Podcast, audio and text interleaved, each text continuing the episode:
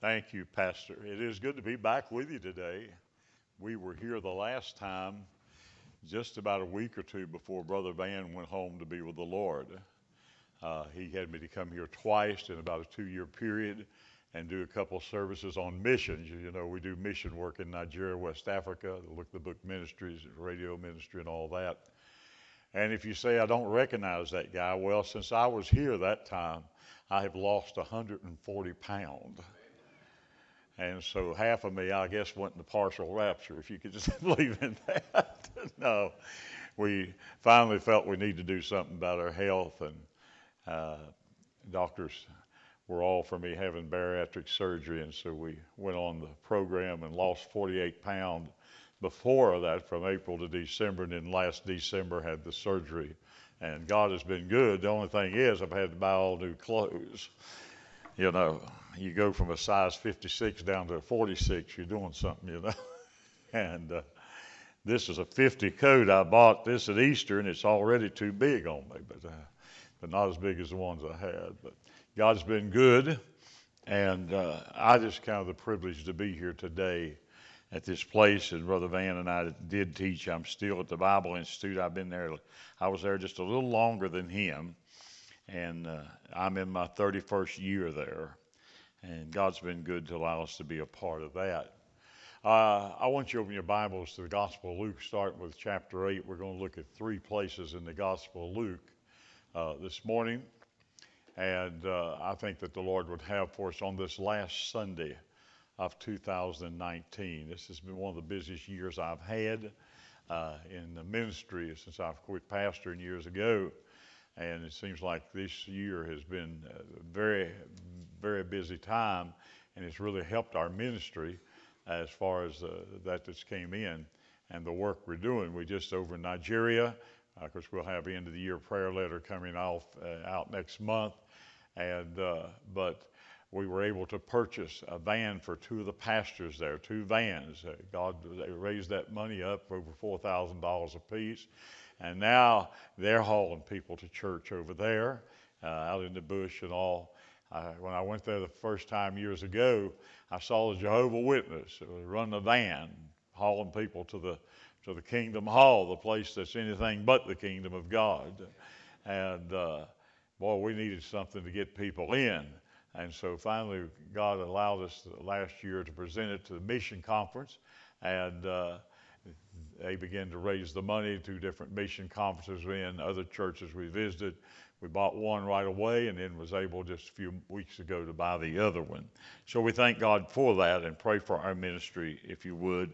Our plans are to go back to Nigeria for a couple of weeks in uh, late April and uh, after Easter rush is over with and all.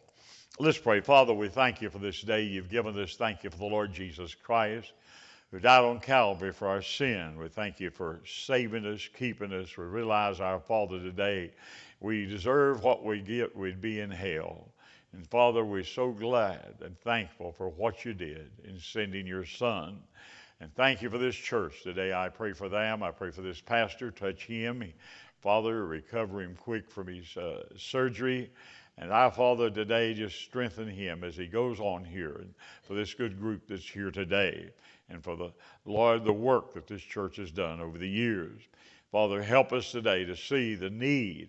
There may be one here that's never met the Lord Jesus Christ, one that's never had that experience that these we're going to talk about today has had.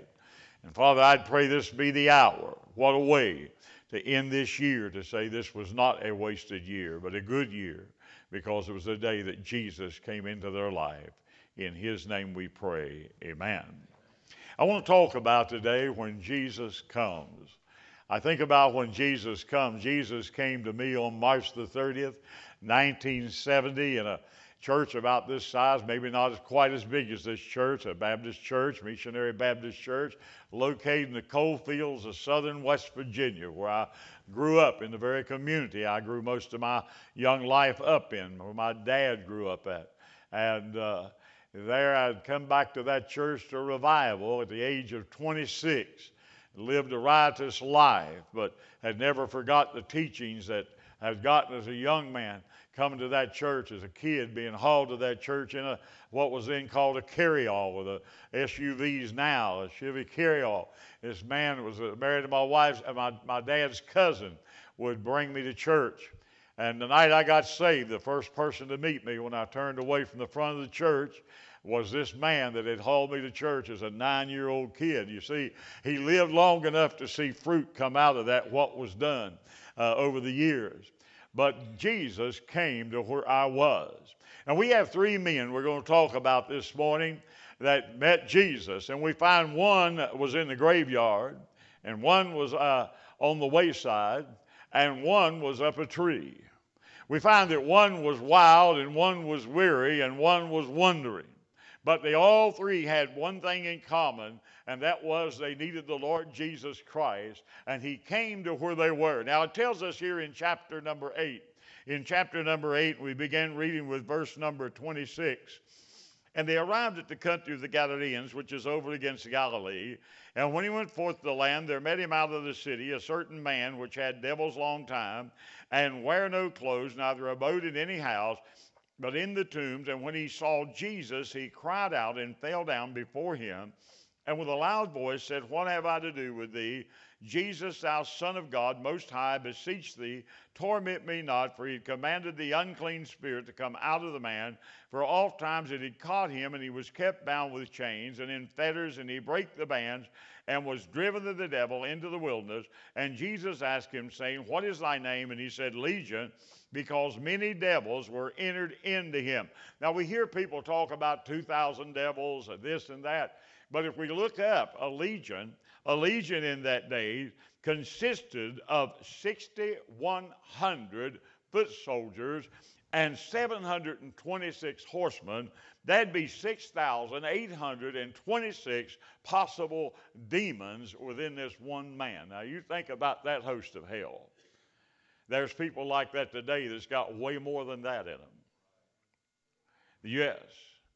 And Jesus asked him, saying, What's thy name? And in verse 31, they besought him that he would not command them to go in, out into the deep. Now, these demons thought judgment had came. This was the day of judgment for them. They did not want to go into the abyss where there were already more evil spirits than they. You see, there's an abyss that's got a group of fallen angels in them that's reserved to a day that God's going to release them upon this earth during the time of great tribulation. And they thought judgment had came. And he besought them that he would not command them. And there was in the uh, there a herd of many swine feeding on the mountain. They besought him that he would suffer them to enter into them, and he suffered them. Then went the devils out of the man and entered into the swine, and the herd ran violently down a deep, a steep place into the lake and were choked. Now the pigs, the hogs, didn't want nothing to do with the devil. And they say pork's unclean. Makes that country ham taste a little better, doesn't it? They don't want anything to do with the demons. No, anything that God blesses and sanctifies is all right to take, is it not? That's right. That's what he told Peter, that God is called uh, clean, let no man call common or unclean. And so we ask God to bless and sanctify the food. Now, we should eat right, don't we? We need to do that. I learned that over the years now. Uh, and uh, anyway, here we see that they ran down there and they that fed them saw what was done. They fled and went and told in the city and the country. Now, if we would read further, we find that the people came out to see what was going on, and they find this man sitting at the feet of Jesus, clothed in his right mind, and they were afraid. Now, you think here's a man that has terrorized the community. Here's a man that finds himself comfortable living in the graveyard, among the tombs, among the dead. Here's a man that chains cannot hold. He broke all fetters. He was very wild. He was very wild and unsettled. And here's a man that now is changed. Now he's no longer nude, but he's fully clothed. He's setting in his right mind at the feet of Jesus. God, you get your right, you get at the feet of Jesus, you'll get in your right mind. When He changes you, you'll change. He can change the, the impossible. Uh, he can take the wildest and make them the mildest. Uh, Jesus can do that. He came uh, to save sinners. He came because he knew where this man was. Thank God for that. He comes down here and they find him in his right mind. And they, what do they do? They want Jesus to leave.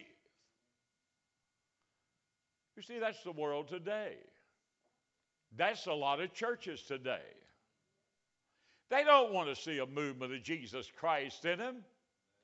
It upset the apple cart too much. You see, here's money's gone. All these swine are gone uh, that they're really not even supposed to be fooling with. And that's what's wrong today. But this man's sitting here in his right mind, and he wants to go with the Lord. But what does Jesus said? Verse 39, return to thine own house and show how great things God hath done unto thee. And he went his way and published throughout the whole city how great things Jesus had done unto him. And it came to pass that when Jesus returned, the people gladly received him, for they were all waiting for him. They wanted him to leave, but I'm going to tell you, over time, when old Legion went walking through the community and they began to see a difference. And, and he began to talk about Jesus Christ and he began to praise him. And, and they began to see that he was no longer the man in the tombs, uh, but he was a man uh, with the Spirit of God in him. He was a man that knew the Lord, a man that talked about him and walked with him. And they saw that and he changed people he led. He went from being a wild man, a man unsettled, to a man that was settled and a witness for the Lord Jesus Christ. That's what happens when Jesus comes. Luke chapter 18. We look at the second man. We look at the weary man by the wayside. Luke 18. verse 35, very short text. And it came to pass that as was come nigh unto Jericho, a certain blind man sat by the wayside begging.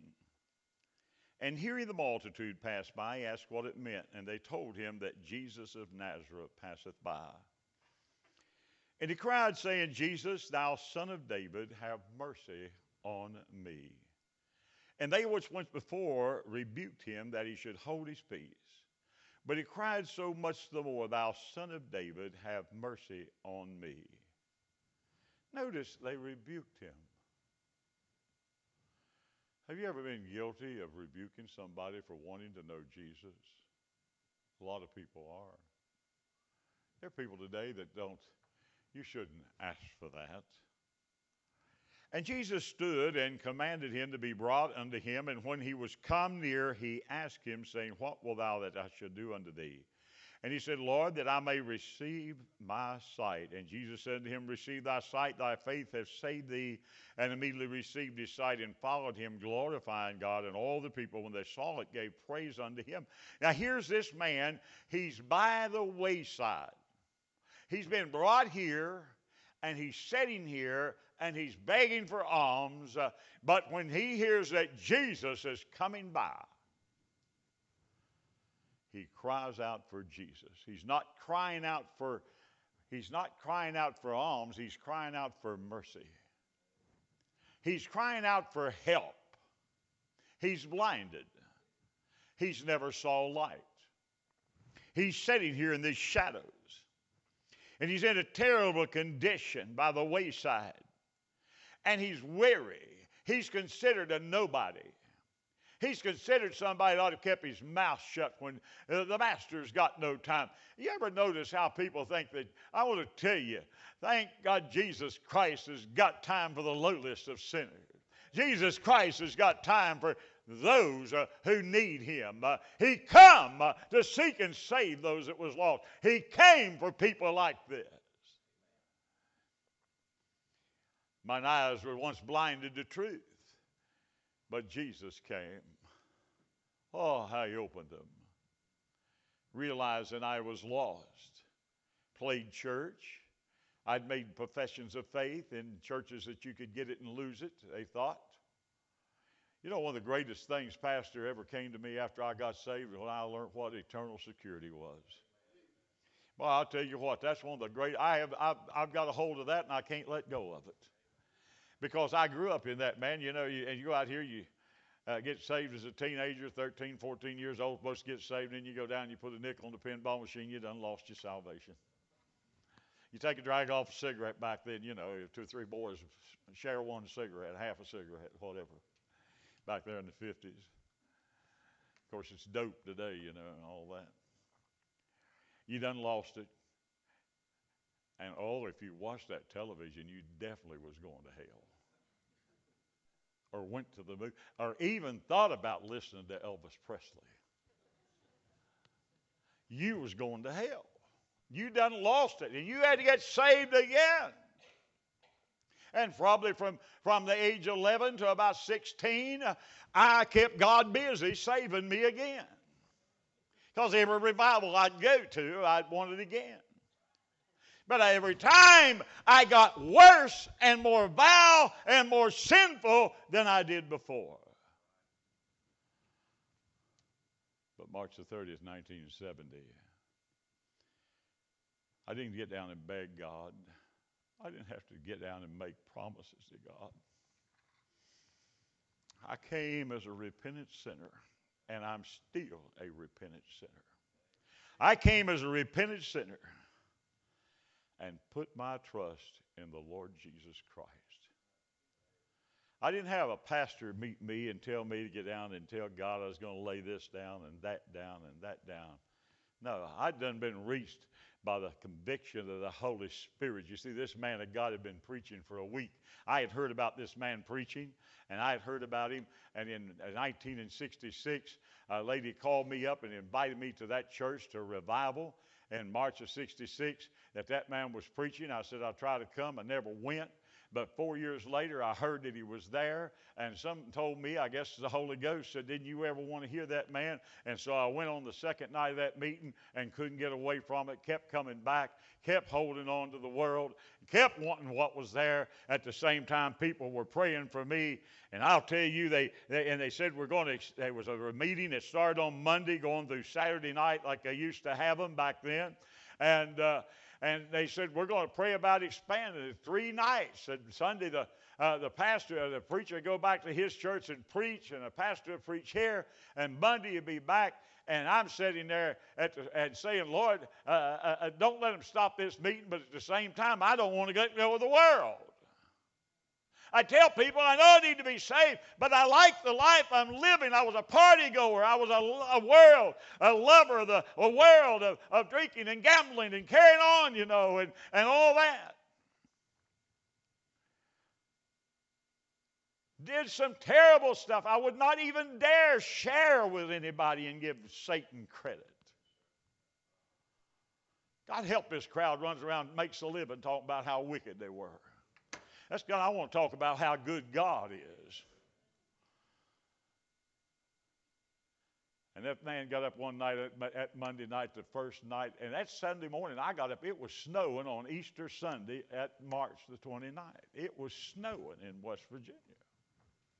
And I went into Charleston to a friend of mine's church.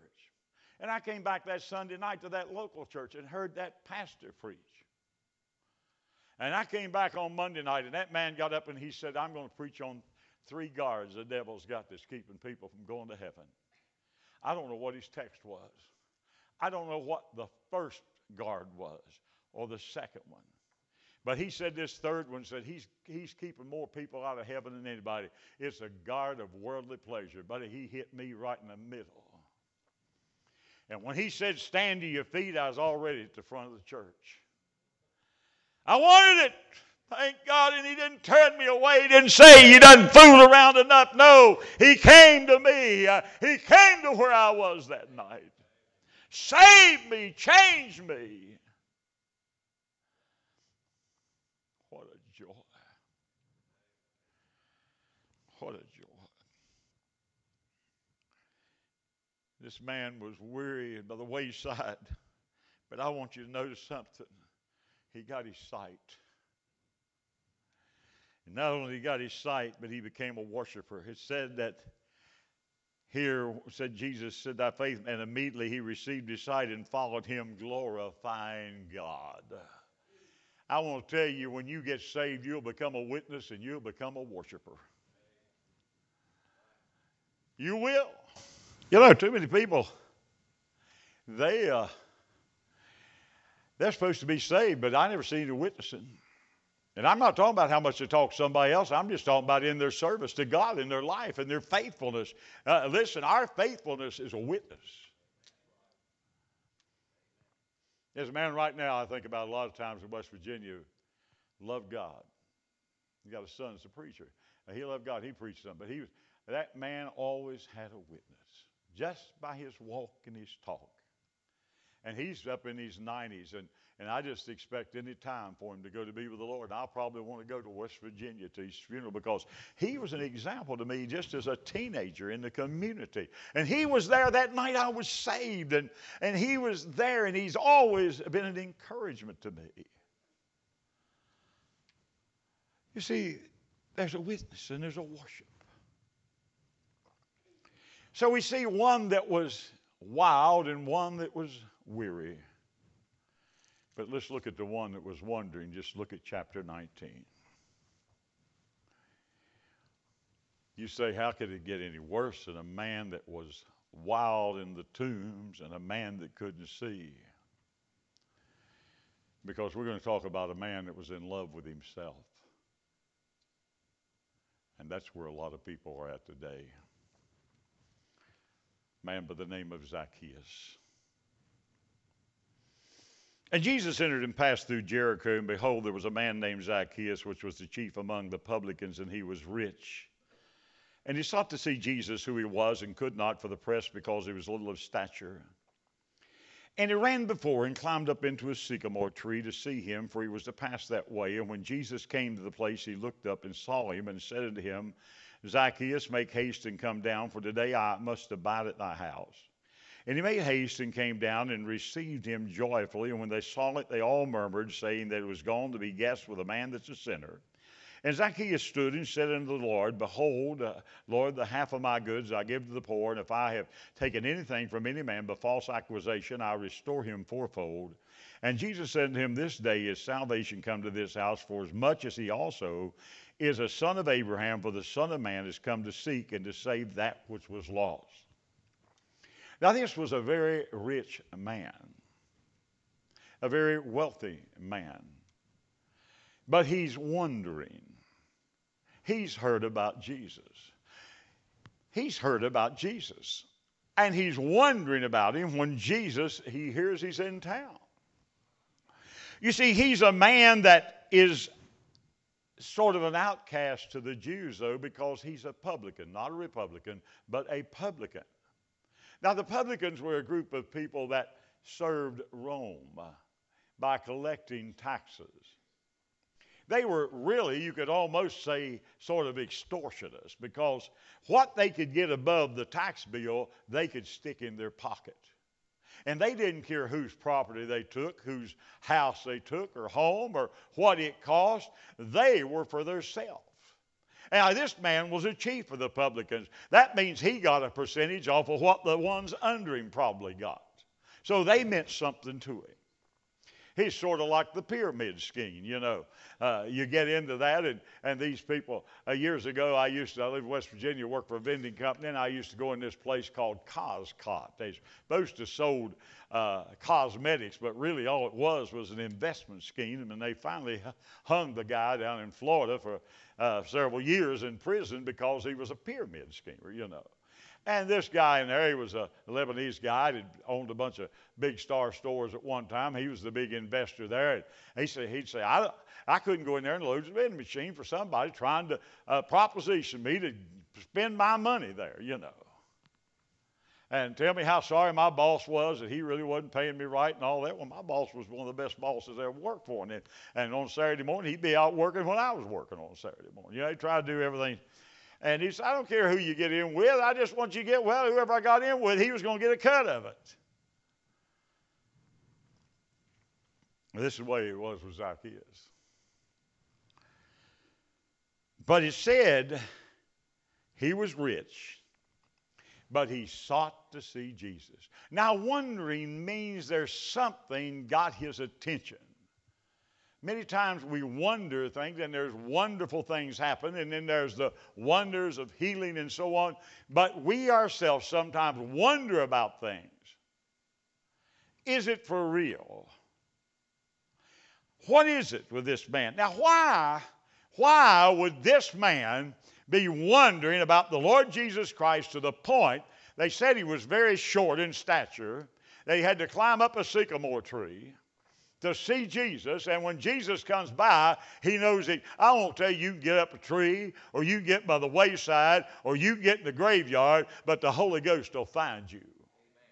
You can't hide from the convicting power of the Holy Spirit. You may turn him down and you may come to that point that the Spirit will not come anymore, but you can't hide from the convicting power of the Holy Spirit. Why would he do that? Why did he want to see this man?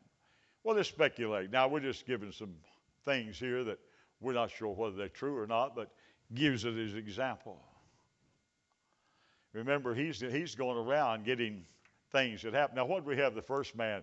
Wild and weary in the tomb. Remember? Wild, no man could contain him. Possibly he had been by where this guy's family was, to the house to collect taxes. Well, Mr. Zacchaeus, you know we can't pay the taxes. My goodness. My husband, this father, he's he's so wild nobody can do anything with him. Well, I'll be back in 30 days. It's mine if you don't have the money. Zacchaeus comes back 30 days, and here's this nice looking dressed fellow there and a happy family. The house is flourishing. Yes, sir, I've got a job and we got the taxes. what brought this about? He said, I want to tell you. Remember, this is the witness we're talking about. One day in that tomb, there's a man walked up. And without my control, that was inside of me challenged that man, but that man challenged them and cast them out. And I'll tell you, I'm a new person now. That'll, that'll get you thinking. I remember after I got saved, uh, sometime later, my wife and I bought us a mobile home at the time. And in fact, we brought it to North Carolina. We came to North Carolina. We hadn't had it. I told her, I said, we buy this thing now. We hadn't been able to have any children. I said, either I get transferred or you'll get pregnant. I got transferred and then she got pregnant. that happened. Listen, This man saw a change in him that took place. He's no longer wild. And this witness has an effect. What I was getting ready to say about the mobile home was we had to move it into a park. And when I moved in, there was a boy lived across from me, a guy lived across from me. He and I went to school together from the fourth grade to the 12th grade and graduated together and had drank together and knew each other. And he came, and his dad was a Methodist preacher, but he was not saved, and he didn't claim to be. But he knocked on my back door of my mobile home one, one evening, and he said, Ben, the fellas is going to have a poker game this Friday night. You want to get in on it? Now, boy, I'd have been all for that before I got saved. And I said, I don't gamble anymore, Daryl. I got saved here a while back. his wife said he come back to the house shaking his head. That's, I believe that's what Zacchaeus did. If he heard this guy or whomever he heard. Somebody, somebody told him about Jesus. Listen, there's somebody we can tell about Jesus uh, in this world. Uh, some people think, you know, I have been criticized for going to Africa and talking about Jesus. Why go? Because God said go not only just talking to people, but talking to people that think they're Christians, that think they're saved, and they're in all kind of a mixed up religion, and they need to hear truth. We spend as much time uh, lecturing and teaching pastors we do anything else. Because it's a country that, that has no ethics. Hear me?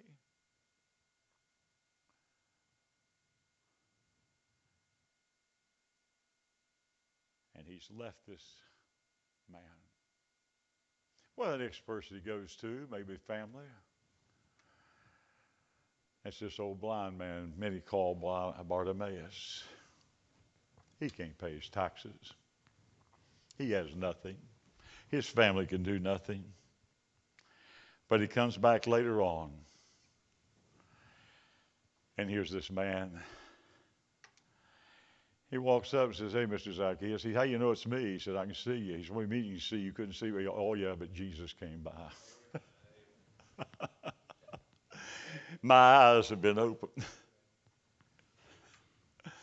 you know, when Jesus comes by, we can revert to that battle hymn of the Republic. Mine eyes have seen the coming of the glory of the Lord in, in reality, can't we?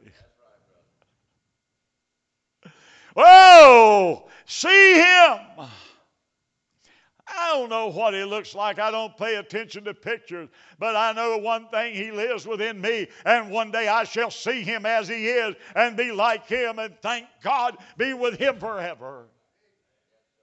One day I shall be able to fall at his feet and crown him Lord of all and worship him. Uh, I'm not going to heaven because, and it's nice to see family that's there, but I'm going to see him. Uh, he is all there is there. Others are there, of course.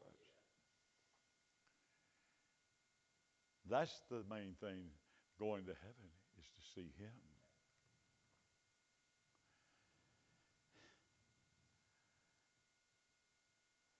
And I want to tell you something, Zacchaeus. Old fellow says, I'm a, I just worship him all the time.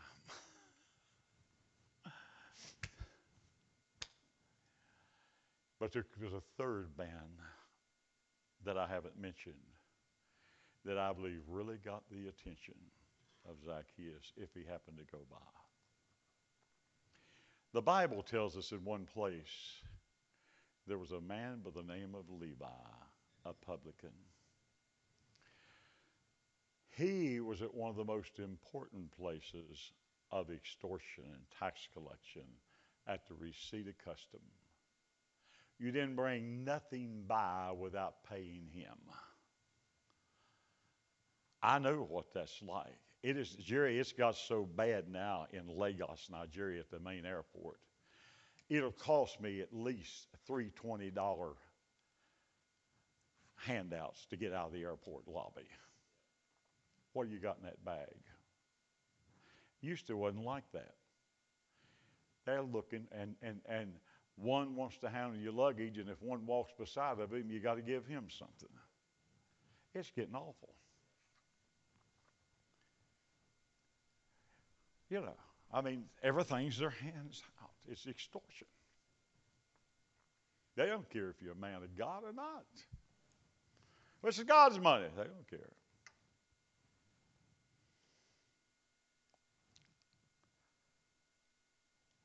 But one day Jesus came by that receipt of custom and he looks at Levi and he says, Come, follow me.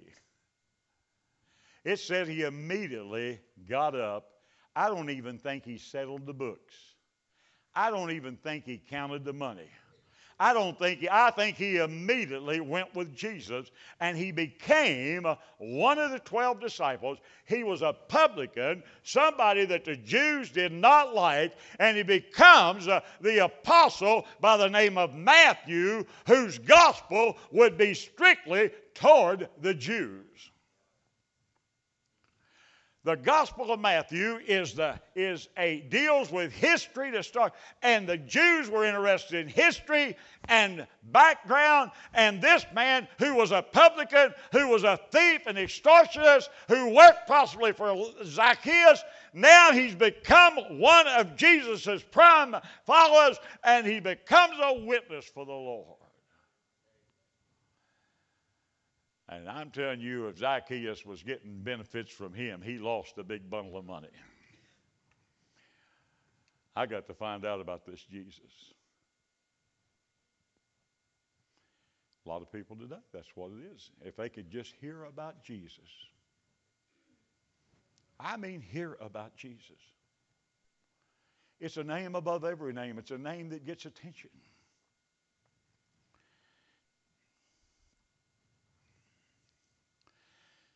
And he sought to see Jesus, who he was.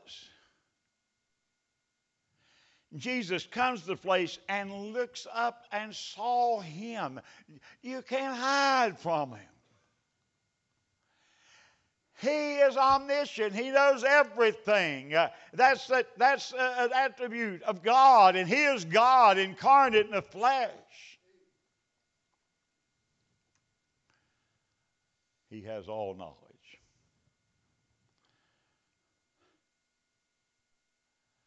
He knew me. He knew each of us that are saved.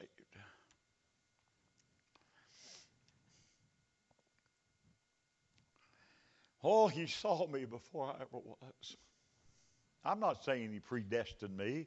What I'm saying is the foreknowledge of God is God has never been surprised. I want to tell you something. God didn't sit that, boy, I didn't think I'd ever get that gambler to get saved. I didn't think that. The, no, God knew it was going to happen. The grace of God is that He allowed me to live the life I lived until that time. And then he saw how terrible I was going to be and how a failure I was going to be as a preacher, and still he called me because he's in charge.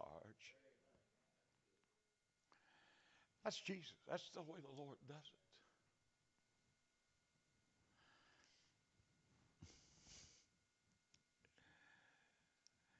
Zacchaeus, make haste and come down, for today I must abide at thy house.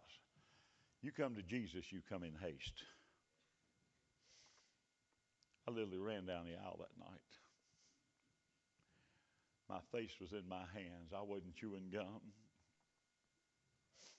I was a shameful sinner. But I wanted God. And God had something for me to do. Nazarene church used to go to, his preacher used to tell me all the time, said, boy's going to be a Nazarene preacher someday. I want to tell you something. I was about 15 years old. I made one of them false professions of faith. And I didn't think of this for about 40 years after I was saved. Come to my remembrance. Been preaching for a while. I've been preaching 40, 46 years. And this evangelist, when I came out the door that night, looked me in the eye and said, Young man, have you ever give consideration that God might be calling you to the gospel ministry?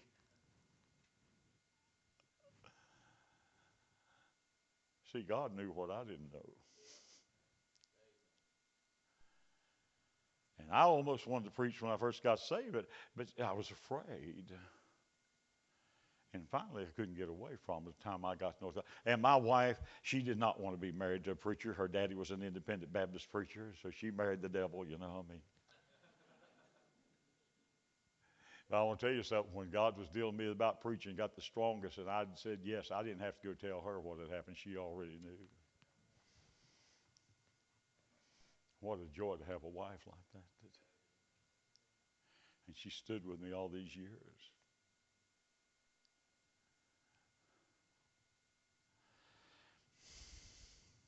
He came to me. Zacchaeus, make haste and come down. And he made haste and came down and received him joyfully. Remember the Apostle Paul, Lord, what will thou have me to do? Saul of Tarsus then. He didn't say, let's make a deal. Too many people want to make a deal with God. Did you know that? You can't make a deal with God. The devil makes deals, and he's a crook. You get a better deal to use car lot than you get with the devil. And we know how a lot of them are. And that's not putting down salesmen. I'm just saying, you know. You'd be like Barney, get that car, the steering wheel come off of it. You know?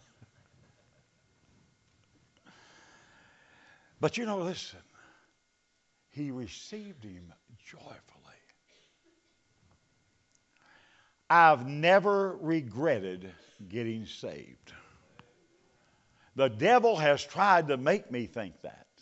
Just think if you weren't, wouldn't you rather go back to your class reunions and tell them you was this great musician or something? I used to be into music, uh, this, or, or you was a, a, a, an airline pilot flying around the world, or this or that, instead of telling them you're a preacher? No, I'm glad to tell them I'm a preacher. And some of them looked with wonder and amazement. I'd have never dreamed that.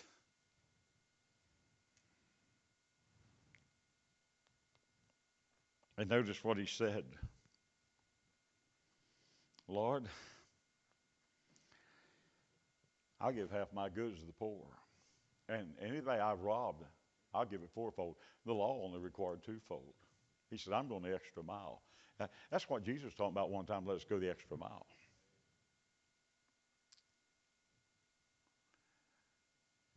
Jesus said, Today salvation has come to this house. Those people were amazed. He's gone. Well, just like when Matthew, when Levi got uh, saved and followed him, he took him home and threw a feast. And they said, Oh, he's gone to eat with publicans. I want to tell you something. Listen, you sit down and eat with me. You're sitting down to one that was a, a sinner to the core one time. Uh, but you sat down with one that's experienced the grace of God and changes took place.